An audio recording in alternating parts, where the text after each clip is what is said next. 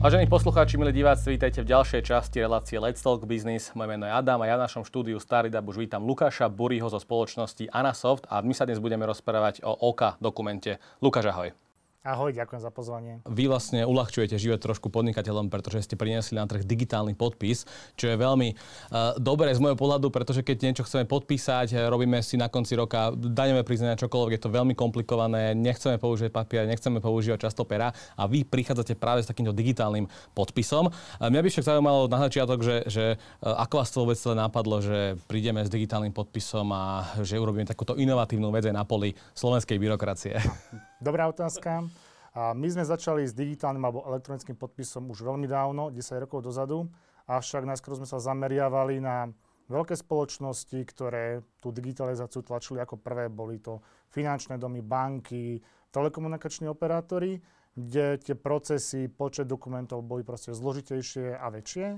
Ale uvedomili sme si, že je tu aj segment SMB, teda tých menších stredných firiem, ktorí by tiež radi digitalizovali a zbavili sa papiera. A preto sme zhruba pred dvomi rokmi prišli s nápadom, že poďme vystavať službu. A služby sú teraz moderné, také, taká charakteristika služby, služby je to, že beží niekde v cloude, to znamená, že nepotrebujete mať nejakú zložitú infraštruktúru a nemusíte podpisovať žiadne zmluvy, žiadne viazanosti, platíte za to, čo používate. Určite to poznáš, napríklad rôzne streamovacie médiá, na filmy, podcasty, hudbu. Takže princíp je veľmi podobný. Zaplatíš si za počet dokumentov, za funkčnosť, používaš, keď to používať nechceš, skončí firma alebo potrebuješ používať viac, priplatíš si alebo službu úplne zrušíš. A možno a taká zaujímavosť, fungujeme v takých dvoch streamoch, že buď si používateľ zaplatí ten účet, konto, má prístup k nejakému webovému rozhraniu, kde vie dokumenty nahrať, zozdieľať, podpisovať alebo pre tie firmy, ktoré už majú na pozadí trošku IT, sú zdatnejšie, vedia si, čo to sami naprogramovať. Máme tzv. API alebo automatizované rozhranie, ten dokument vie zo svojho systému firma poslať k nám, my ho pripravíme na podpis a potom vrátime podpísaný dokument. Takže máme takéto dve možnosti. možno ešte k tej otázke, čo si sa pýtal, že čo riešime, tak ako si povedal, riešime vylúčenie papiera zo života firmy a nahradenie nejakým elektronickým dokumentom.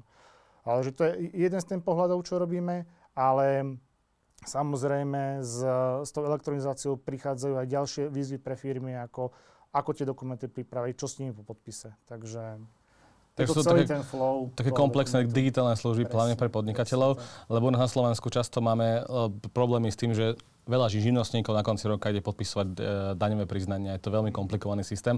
Ale vy tento, e, tú, to, toto riešenie prinášate aj medzi podnikateľov, keď chcú nejaké zmluvy podpísať medzi sebou a podobne. Takže povedzme si možno nejaké takéto reálne využitie uh, už, už, medzi, už, už v tej realite, ktorá uh, tých podnikateľov čaká, teda, že ako môžu využiť tento digitálny podpis, ako to funguje, čo, si, čo musia urobiť, čo si musia stiahnuť a podobne. Mm-hmm.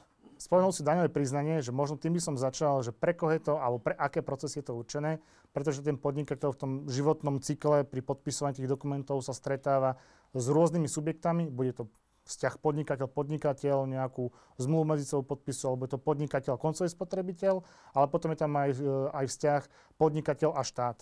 A nechcem nikoho nejako vystrašiť alebo znechutiť, ale pri e, komunikácii so štátom sú tie pravidla proste striktnejšie je potrebné používať občianske nadané priznanie, a je to už povinnosť niekoľko rokov, takže tunak ten priestor pre využitie našej služby až taký žiaľ nie kvôli tým legislatívnym obmedzeniam, ale zase podľa mňa ten podnikateľ viac podpisuje tých dokumentov práve medzi podnikateľ, podnikateľ alebo s tým koncovým spotrebiteľom. Takže tunak môže podpisovať akékoľvek dokumenty, či sú to nejaké zmluvy, objednávky, proste všetko, čo má vlastne v tom tej svojej agende. Mhm. Keď som podnikateľ a podpisujem s iným podnikateľským subjektom nejakú zmluvu, musí mať aj ten, tá druhá strana musí mať takýto digitálny podpis, alebo stačí, že vlastne ja mám digitálny podpis a druhá strana má klasický podpis perom? U nás to funguje tak, že za tú službu si platí iba ten podnikateľ, ktorý si u nás objedná on vie v našej službe dokument podpísať digitálne a potom ho poslať na podpis druhej strane. Tá druhá strana, či už je to podnikateľ alebo koncový spotrebiteľ alebo zákazník, tak ten tú službu zaplatenú mať nemusí. Všetko znáša alebo si zaplatí ten, ktorý tú službu má objednanú. Takže do, doteraz sa pravdepodobne všetko riešilo na papieroch a už a často máme taký pocit, že keď je niečo na, na papieri, je to jasné, je to, je to dané a proste ten, to pero a to, že ten podpis napíšem rukou, má, má nejakú hodnotu. Ako si slovenskí podnikatelia a celé podnikateľské prostredie dnes zvyka na novú digitálnu dobu a majú vôbec e, podnikatelia záujem o takéto niečo? Je to super, že obehli nás tie veľké firmy. Ja si myslím, že každý občan u nás má už skúsenosť s elektronickým podpisom, či už je to, e, keď si berem paušál, idem si otvoriť účet. Vo všetkých takýchto veľkých inštitúciách sa už podpisuje elektronicky Papierovo je to už veľmi zriedke a je to iba pri nejakých veľmi komplikovaných procesoch, kde sa tie staré systémy nevedia prispôsobiť na nový digitálny spôsob podpisu dokumentov. Takže podľa mňa sa podnikatelia maj, majú o tom znalosť, že takéto niečo existuje, majú s tým aj skúsenosť, podľa mňa už aj poznajú tie prínosy a ako to býva, človek sa bojí všetkého nového, ale podľa mňa tí podnikatelia sa už toho neboja, chápu, že je to potrebné, treba ísť dobou a je to iba o tom odhodlať sa, spraviť prvý krok, uvedomiť si, čo všetko treba spraviť, keď chcem podpísať elektronicky. Je na to uh, aj naša aplikácia, ale aj kopec uh, iných produktov, Takže... Jasné, takže keď e, si to premietneme trošku do reality, že keď som teda podnikateľ, chcem využívať službu takého digitálneho elektronického podpisu, čo všetko musím urobiť? E, aké programy si musím stiahnuť? Čo vlastne na to potrebujem, keď doteraz mám veľkú kopu papierov, veľa pier vypísaných a tie, ktoré ešte len čakajú a už chcem to všetko zahodiť do koša a prejsť na digitálny podpis. Čo musím urobiť? Úplne najjednoduchší krok je to, že ten Wordovský dokument alebo pdf nevytlačím, zaregistrujete sa u nás v službe, dokument uploadnete do služby, nie je potrebné nič uh, inštalovať, všetko beží vo webovom prehliadači a podpisujete sa. Že to, to je to úplné minimum, čo treba, a, ale samozrejme, že keď potrebujem ten dokument nejako lepšie pripraviť, lebo taký častý, nie že problém, ale to zmyšľanie ľudí je také, že to, čo mám na papieri, preklopím do elektronickej podoby, ale tam je veľa priestoru na to, ten môj súčasný proces zlepšiť. Aj určite to poznáš a ideš sa prihlásiť, neviem, do zdravotnej poisťovne, tak ten formulár je tak natlačený, aby sa to dalo vytlačiť na jednu a štvorku z obi dvoch strán. Toto je napríklad jedna vec, ktorú mm, odporúčam spraviť, že pozrieť si tie tlačivá, zmluvy, čokoľvek spraviť ich prehľadnejšie, pretože nie je to ako na papieri, že počítam každú stranu, chcem, aby to nejako vyšlo na ten papier. Takže ide o to, že ako sa chcem do tej digitalizácie pustiť. Môže to byť proste iba preklopenie stlačení papiera do digitálu, alebo potom, keď si tá firma podľa veľkosti zložitosti procesov uvedomí, čo všetko chceš na tom zlepšiť, tak môžeš začať od dokumentov, ako ich sprístupniť zákazníkom, čo s archiváciou dokumentov, a či, na, či naozaj ten proces je optimálny papierový, či ho neviem zlepšiť v digitálnom prostredí. Keď si spomenul to, že môžem nahrať ten svoj dokument Wordový, PDF-kový, akýkoľvek do vášho systému a potom ho následne podpísať, vy aj overujete, či som reálne ten človek, ktorý sa podpisuje, či, či to nie je nejaký falošný podpis, alebo ako zistím, či, alebo, či sa nemôžete stať nástrojom na zneužívanie takýchto podpisov, lebo ja si môžem vytlačiť aký, akýkoľvek dokument, alebo teda stiahnuť akýkoľvek dokument na internete, nahrať ho cez váš uh, systém, podpísať ho a nikto teda nevie, či som ten správny človek alebo nie. Mm. Opäť, že rozdelil by som to uh, na, na tie dve strany, že podpisuje sa ten majiteľ, tá firma, ktorá má zakúpenú tú službu, o ňom minimálne vieme e-mail, telefónne číslo, informácie o firme, nejaké informácie kvôli platbám, takže vieme, že kto je majiteľom toho účtu. A potom na tej druhej strane, keď ten dokument pošlom niekomu na podpis, tak opäť viem, že e-mail toho človeka, na ktorý som to poslal a v prípade, že ten um, podnikateľ chce aj nejaké dodatočné overenie, tak máme možnosť overenie toho používateľa na druhej strane prostredníctvom SMS-ky, to znamená, že až keď zadám nejaké jednorázové heslo z SMS-ky, až potom sa dostane k obsahu dokumentu.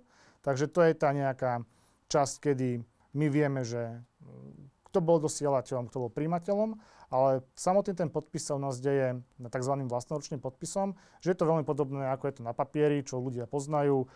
Zoberiem pero, prst, stylus, podpíšem sa na tableti, na telefóne a, a nie je to iba, nazvem to, že hlúpy obrázok, ale my pod tým podpisom zaznamenávame kopec dát, priebeh toho podpisu, viem ho spätne nejako rekonštruovať, dodať ho v prípade nejakej potreby alebo sporu a, znalcom. Takže nie je to iba obrázok, je to sada informácií, ktoré my k tomu podpisu zbierame a ktoré potom dokážu nejakým súdno procesom dokázať identitu, toho podpisujúceho. Spolupracujeme s písmoznalcami tu v Bratislave aj v rámci Európskej únie, ktorí poznajú naše riešenie, spolupracovali sme s nimi na vývoji analizačného nástroja, takže oni keď dostanú vlastnoručný podpis zaznamený našou technológiou, tak vedia si ten podpis e, zobraziť, jeho dáta, skúmať ho, porovnávať a dospieť proste k nejakému výsledku, či tá osoba ktorá ten dokument podpísala, je naozaj tá, ktorá deklaruje, že ho podpísala. Aké dáta sa dajú zbierať z podpisov? Na, na podiv je ich, je ich veľa. Je ich veľa.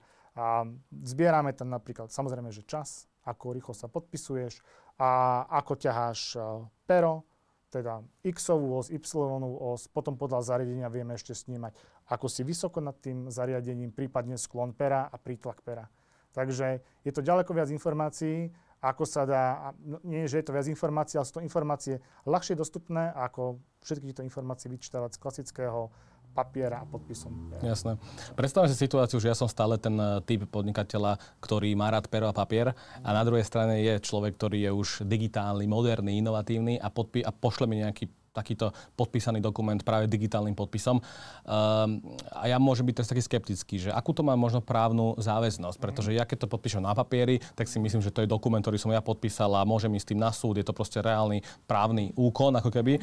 A uh, aký je teda najväčší rozdiel medzi tým elektronickým podpisom a, medzi, a, a, a tým klasickým podpisom a tou vymožiteľnosťou práva samozrejme? Úplne, takže naj, na, najzjednodušenejšie Rozdiel je žiadny alebo minimálny, obidva typy podpisov sú právne záväzné. Že možno by som začal takou paralelou, ako máme rôzne, nazvem to, že bezpečnosti vlastnoručného podpisu na papieri. Keď sa podpíšem, neviem, chcem sa prihlásiť do zdravotnej poisťovne, vytlačím si tlačivo, podpíšem to vlastnoručne, pošlem to do zdravotnej poisťovne, som prihlásený. Ak viem tvoje rodné číslo a bydlisko, tak viem prihlásiť teba a do zdravotnej poisťovne. Zase iné, keď sa podpíše na papieri v banke, kde ma overí, overí ten pracovník face to face, dám mu občiansky, podpíšem sa. Opäť, je to ten istý papierový podpis, takisto ho vykonám, len tá osoba, ktorá ma overí a identifikuje, je proste iná. Alebo potom tá najvyššia úroveň je, keď sa podpisujem pred notárom, to je väčšinou nejaké záložné zmluvy, kúpa nehnuteľnosti, takže to vždy prebieha pred notárom, pretože tam je potrebná tá najvyššia forma ochra- ochrany. A takisto je to aj s tým elektronickým podpisom, že máme rôzne úrovne. Čo je zaujímavé, že tú situáciu nám uľahčila európska norma EIDAS, ktorá k nám prišla v roku 2016, už to je cez 6 rokov, ktorá presne rozdelila tiež tie typy podpisov. Že máme také tri typy. Najskôr ten klasický elektronický podpis, ktorý hovorí o tom, že elektronický podpis je akákoľvek elektronická informácia pripojená k, ak, ak akejkoľvek elektronickej informácii.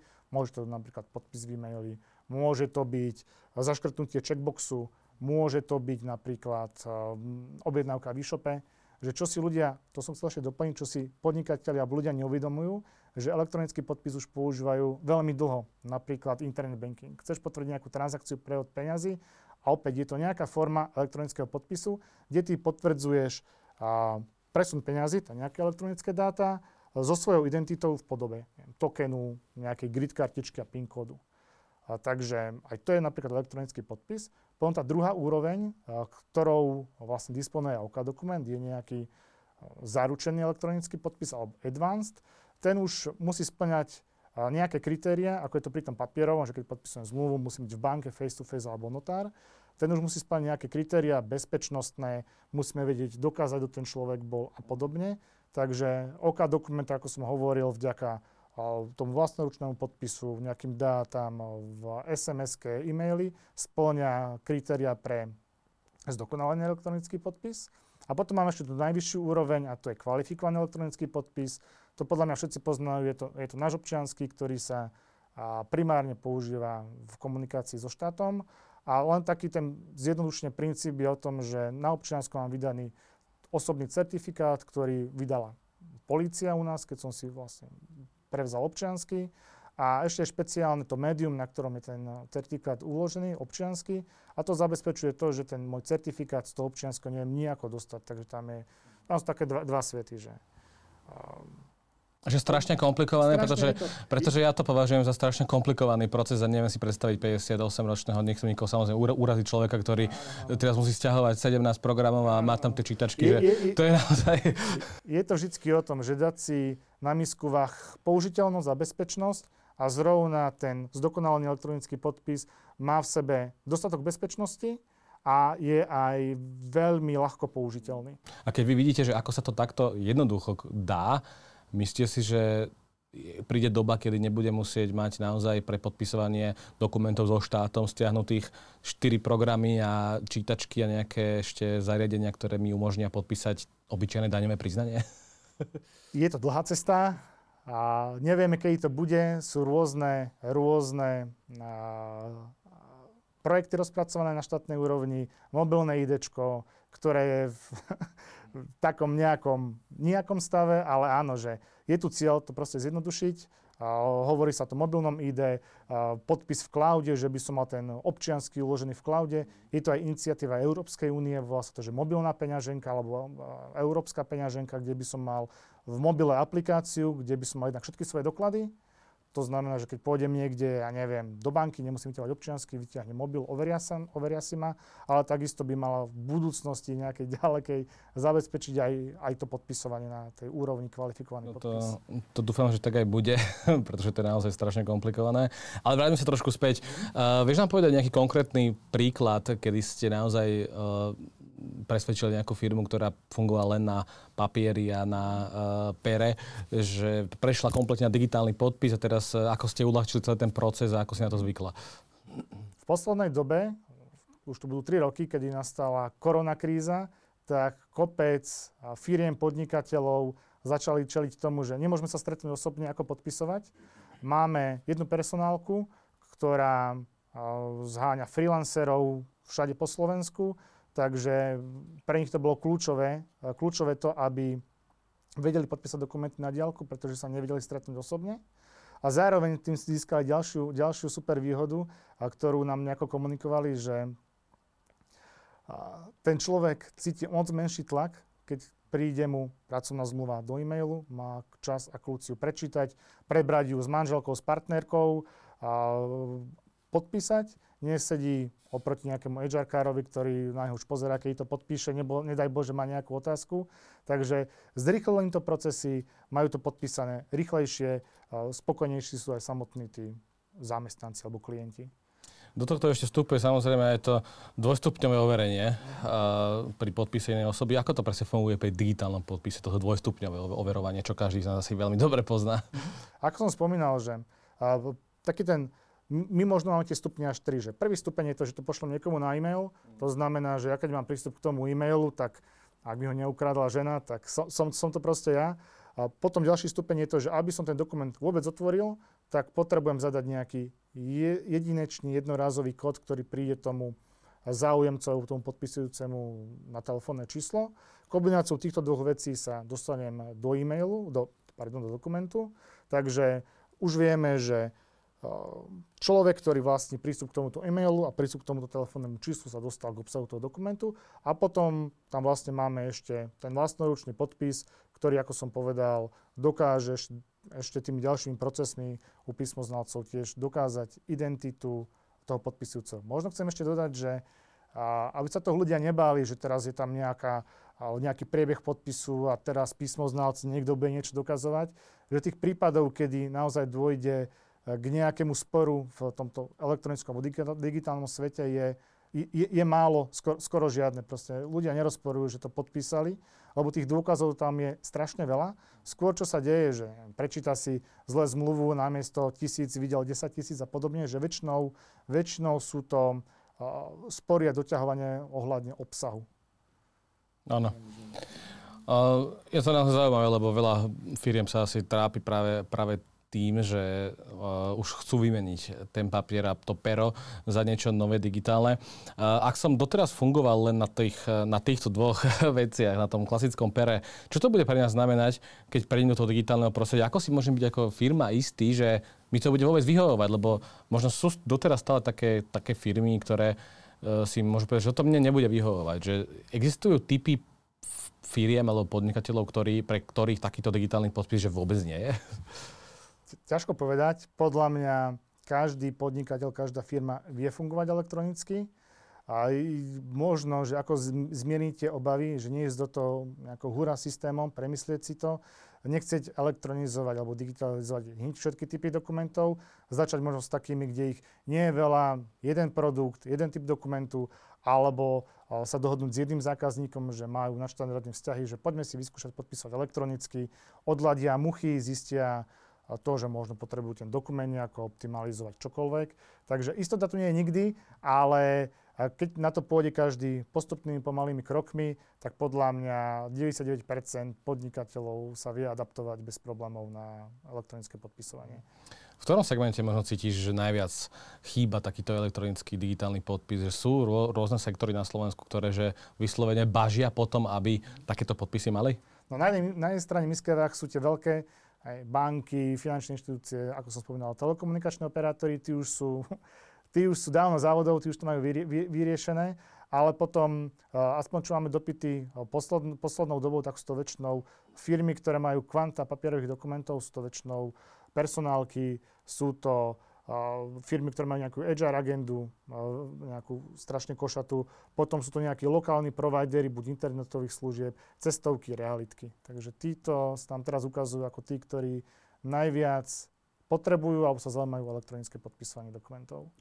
A bude to, že keď mám teraz nejakú takúto veľkú firmu, predstavme si, ja e, na rôznych úrovniach potrebujem podpisovať dokumenty e, cez sekretárov, sekretárky až po rôznych iných ľudí vo firme, tak e, bude musieť zabezpečiť pre nich nejaké školenie, alebo, ako im, alebo je to veľmi úplne jednoduché, že to len proste podpíšem ako klasickým perom vybavené, alebo potrebujem nejaký typ, že knowledge, aby som vedel obsluhovať takýto digitálny podpis? Otvoriť webový prehliadač, prihlásiť sa, uploadnúť PDF, zadať e-mailovú adresu. Ako nie, nie je to, to nič zložité, okay. nie, že presne pre tento SMB segment sme sa snažili uvažovať tak, aby to bolo čo najjednoduchšie, čo najviac user-friendly, nebolo to zložité, takže tam netreba Čiže zvládne to úplne každý. Áno, áno, určite áno. Jasné. Často sa hovorí u nás e, o kybernetických útokoch práve v digitálnom priestore. Ako sa dá vyhnúť práve tomu, že nejaké kybernetické útoky na rôzne firmy, lebo tých útokov je naozaj strašne veľa, že podľa tých posledných štatistík mm. je, že neurekom takýchto kybernetických útokov cez tie rôzne phishingy a podobne. Tak ako takýto elektronický podpis, lebo keď ten podpis na papieri, ten nie, nie je elektronický, takže ho neviem kyberneticky zasiahnuť, tak nebojíte sa, že sa stanú vaši zákazníci možno, možno, útok, e, možno obeťou takýchto útokov? A ak áno, čo potom?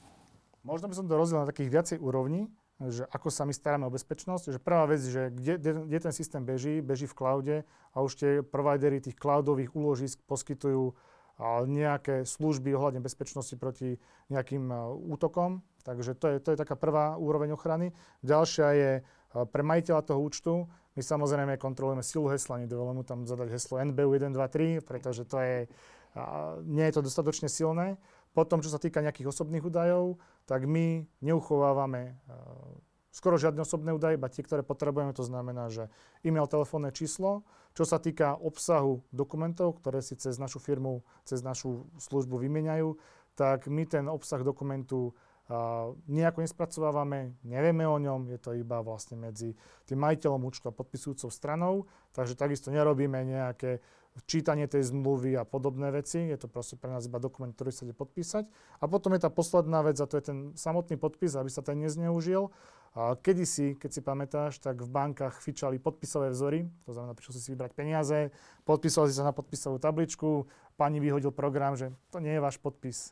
Takže to, toto my presne nerobíme, že by sme nejako uchovávali um, ten vlastnoručný podpis v nejakej databáze. Ten podpis je súčasťou dokumentu, je tam bezpečne uložený, nedá sa nejako odtiaľ vybrať. Keby sa náhodou nejakému, nikdy nehovor nikdy, podarilo ten podpis nejako vybrať a prilopiť ho na iný dokument, tak takisto to vieme odhaliť, že ten podpis nepatrí tomu dokumentu.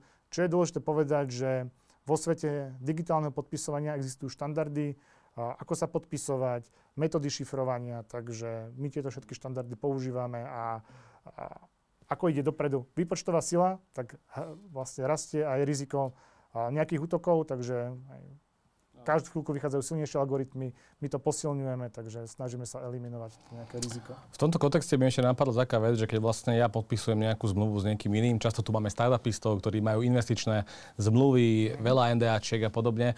Uh, v mojom záujme asi tak nie je, aby nejaká tretia strana možno videla obsah tých zmluv, aby som nahrával teda tú zmluvu do nejakého systému. Vy vo firme vy vidíte, čo tam tí ľudia nahrávajú, vy reálne máte prístup k tým dokumentom, alebo vy to nevidíte? A, taktože.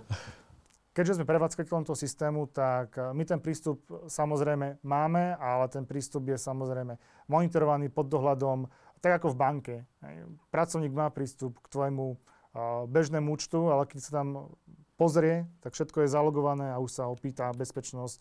Prečo sa tam pozera, mal si dôvod, áno, volal mi klient, na číslo občianského, mal otázku. Podobne je to aj u nás.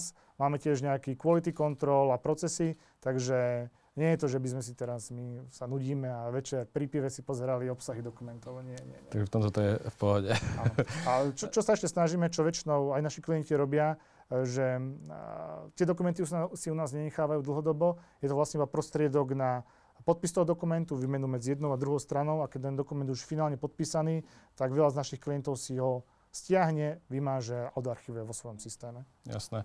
Ako rolu v tomto celom hrať GDPR? Lebo tá európska legislatíva, legislatíva je nastavená v tom GDPR priestore, už to používame skoro všade, mm. tak uh, zohľadňuje aj takéto digitálne podpisy? Uh, zohľadňuje, ako som spomínal, že spracovávame minimum údajov, tie procesy máme vlastne v súlade s GDPR, keď niekto požiada o zrušenie konta, a môže požiadať aj o tú anonymizáciu údajov, takže to všetko proste podporujeme. Keď už raz sa nalogujem do vášho systému a podpisujem niekoľko rokov, potom zruším takúto službu, tie podpísané dokumenty sú stále platné a stále mi platia, stále ich mám a, môžem, a mám k ním prístup, áno? Áno, áno. Čo je zaujímavé, že áno, že keď takto podpíšeš dokument tým vlastnoručným elektronickým podpisom, tak ten dokument je, je stále platný, jeho platnosť nevyprší, tak, tak ako na papieri, nepotrebuješ teraz sa každý druhý rok opäť podpísať. Čo sa týka toho, že ako dlho sú u nás tie dokumenty uložené, tak keď ty zrušíš ten svoj účet, tak my tie dokumenty uchovávame nejakú dobu, potom, ako tá doba uplynie, tak ich poskytneme v archíve na stiahnutie a my ich potom mažeme. Keďže už nie si našim klientom, službu si neplatíš, tak tie dokumenty nearchivujeme väčšinou. Áno. Kto sú vaši zákazníci, keď sa pozrieme na zloženie tých klientov, že sú to väčšinou tie inovatívne firmy, ktoré už sú inovatívne a tieto digitálne podpisy považujú za samozrejmosť, alebo sú to prevažne tie firmy, ktoré chcú prejsť z toho starého klasického systému na nový? Aj, aj. Obidve. Obidva typy firiem, nedá sa to nejako striktne rozdeliť nejakou čiarou. Aj firmy, ktoré sú zabehnuté, fungujú niekoľko rokov, pociťujú ten tlak okolia a tú vlastne modernú dobu, ktorá tu je, ale aj startupy. Možno startupy menej, lebo tie sa tak rozbiehajú uh, pomalšie, že nemajú hneď toľko papierov, ale keď si predstavím startup, ktorý má dva roky, takže áno, aj tie nové firmy určite. Každého asi bez zaujíma teda, že koľko takáto služba môže stáť a ako funguje celý ten proces komunikácie aj s vami a teda keď chcem za, uh, aplikovať takýto digitálny podpis, zavolám vám a vy dáte nejakú ponuku, tak koľko ma bude stať to, že budem digitálne podpisovať? Prvú vec, ktorú spravíte, príďte na našu webovú stránku a viete si sám bezobslužne vybrať jeden z troch balíkov. Máme aj free balík na vyskúšanie, že je to úplne bezplatne. Tuším, že tri dokumenty mesačne sa dajú podpísať. Potom tu máme odstupňovanie podľa funkčnosti a počet dokumentov, ktoré viete podpísať. Dá sa zaplatiť e, platobnou kartou, nemusíte nikam volať, máte to v momente aktívne. Takže stojí vás to hodnotu toho balíka, čo je od nejakých 9 do 21 eur mesačne. A potom samozrejme, že toto sú iba náklady na našu službu, ale potom môže mať firma interné náklady, chce si k tomu zakúpiť nejaké pekné tablety, aby to podpisovali na tablete s nejakým perom, neviem, iPad, Samsungy, že čokoľvek. Potom samozrejme, ako som spomínal, môžu to byť nejaká optimalizácia interných procesov, dokumentov. V prípade, ak je tá firma IT zdatnejšia, môže sa na nás integrovať, tie dokumenty si vymieňať systém tu systém, takže je to desiatkách eur ročne po stovky eur ročne. Ako som hovoril, je to služba, nie je to riešenie pre veľkú inštitúciu, takže je to vážne za... Na to, akú to má pridanú hodnotu, tak je to za pár eur. Áno. A súčasťou toho je asi toho balíka, že to je ne, už potom neobmedzený počet podpisov môže mesačne podpísať, keď už si zaplatím nejakú službu u vás. Je to tak, podľa toho, aký je to balík, že máme to nejako obmedzené, že ten, kto nepodpisuje veľa, tak jemu stačí ten najmenší balík, pretože má, neviem, do 50 dokumentov mesačne, ale potom vieme sa aj prispôsobiť, keď niekto podpisuje tisícky dokumentov mesačne, tak dá sa s nami aj dohodnúť a spraviť nejaký vlastný balík podľa potreb zákazníka. Áno. Um, aké máte teda ďalšie plány do budúcnosti, že čo sú také vaše ďalšie akčné kroky na trhu? Chcete možno robiť nejakú expanziu do iných krajín, alebo ako budete postupovať v ďalších mesiacoch a rokoch? Okolité krajiny určite, najmä Česko, Polsko, Maďarsko. Jazykov, jazykovú mutáciu už máme pripravenú, čo je tiež fajn možno spomenúť, e, že veľakrát sa deje, že podpisujem so stranou na Slovensku, ktorá nehovorí po slovensky. Takže tam už sme pripravení, že to vieme, že angličtina, maďarčina, čeština, polština, proste jazyky, ktoré už podporujeme. Sú to aj krajiny, do ktorých sa chceme ešte teraz e, vydať. Čo sa týka tej expanzie, a potom čo sa týka nejakej funkčnosti, na tej pracujeme stále. Teraz sme Predčerom vydávali verziu s novým redizajnom, tiež sme počúvali feedback zákazníkov, že keď to používam na mobile, tak radšej by som mal toto a toto, takže snažíme sa jednak zbierať feedback zákazníkov, sledujeme konkurenciu, takže máme, nemôžem úplne detálne povedať čo, ale máme e, plány na funkčnosť, chceme podporovať aj podpis občianským, keďže to Slovensko, SK a iné služby nie sú úplne ideálne, takže... Keď si spomenul tú, kon- tú konkurenciu, tak ako, ako by si možno, že definoval tú vašu že najväčšiu konkurenčnú výhodu oproti ostatným? Na Slovensku určite sme jediní, ktorí máme takúto službu, e, jediný slovenský a, a podľa mňa funkčnosť, prehľadnosť, jednoduchosť. Veľa aj zahraničných konkurentov, máte procesy strašne komplikované, nie je to také jednoduché ten dokument podpísať. Ste sa inšpirovali Slovenskom SK. je, samozrejme, ale keď si teraz spomenul tie ostatné krajiny, tak e, často na Slovensku hovoríme, že á, my sme ešte strašne pozadu oproti iným krajinám v digitálnom kontexte. To sa chcem práve opýtať, že už veľakrát som počul, že práve je to aj často naopak. Ako to možno funguje v iných krajinách, ak máš tu informácie, ak máš tie informácie práve Česko, Maďarsko, Polsko, Slovensko, ktokoľvek, že e, asi nie sme tak pozadu aj v tomto digitálnom kontexte, ako to funguje v iných krajinách? Asi najbližšie k nám poznám Čechov, ktorí napríklad nepodpisujú občianským tak ako my. Oni používajú občiansky na prihlasovanie tiež do nejakých štátnych služieb, ale nepodpisujú. Ale čo sa týka podpisovania inými formami ako občianským, tak tiež je to tam rozšírené, tiež majú tam bankovnú, bankovní identita a podobné služby. Takže áno, že napríklad v Čechách tiež je tento podpis veľmi rozšírený. A možno tam nemajú až toľko služieb, ale tiež práve kvôli tomu, že nejaká osveta tam je, nejak to tam funguje, tak chceli by sme tam tiež ponúknuť naše služby, pretože tam vidíme priestor. Jasné. Koľko pier sa nachádza vo vašom ofise? Nespočetne veľa. Veľa? Veľa. Čiže nie je trošku digitálne. Ale digitálnych, tak. Digitálnych pier, OK, Jasne, OK. To, samozrejme, to, to, to, samozrejme. Takže digitálne pera som myslel. Áno. Lukáš, ďakujem ti len pekne, že si prišiel k nám do štúdia Starý Dab, bolo to veľmi zaujímavé a prajem veľa úspechov. No a milí diváci, vážení poslucháči, ďakujem, že ste si pozreli túto časť Let's Talk Business. Uvidíme sa v ďalších častiach. Ahojte, čaute. Ďakujem. you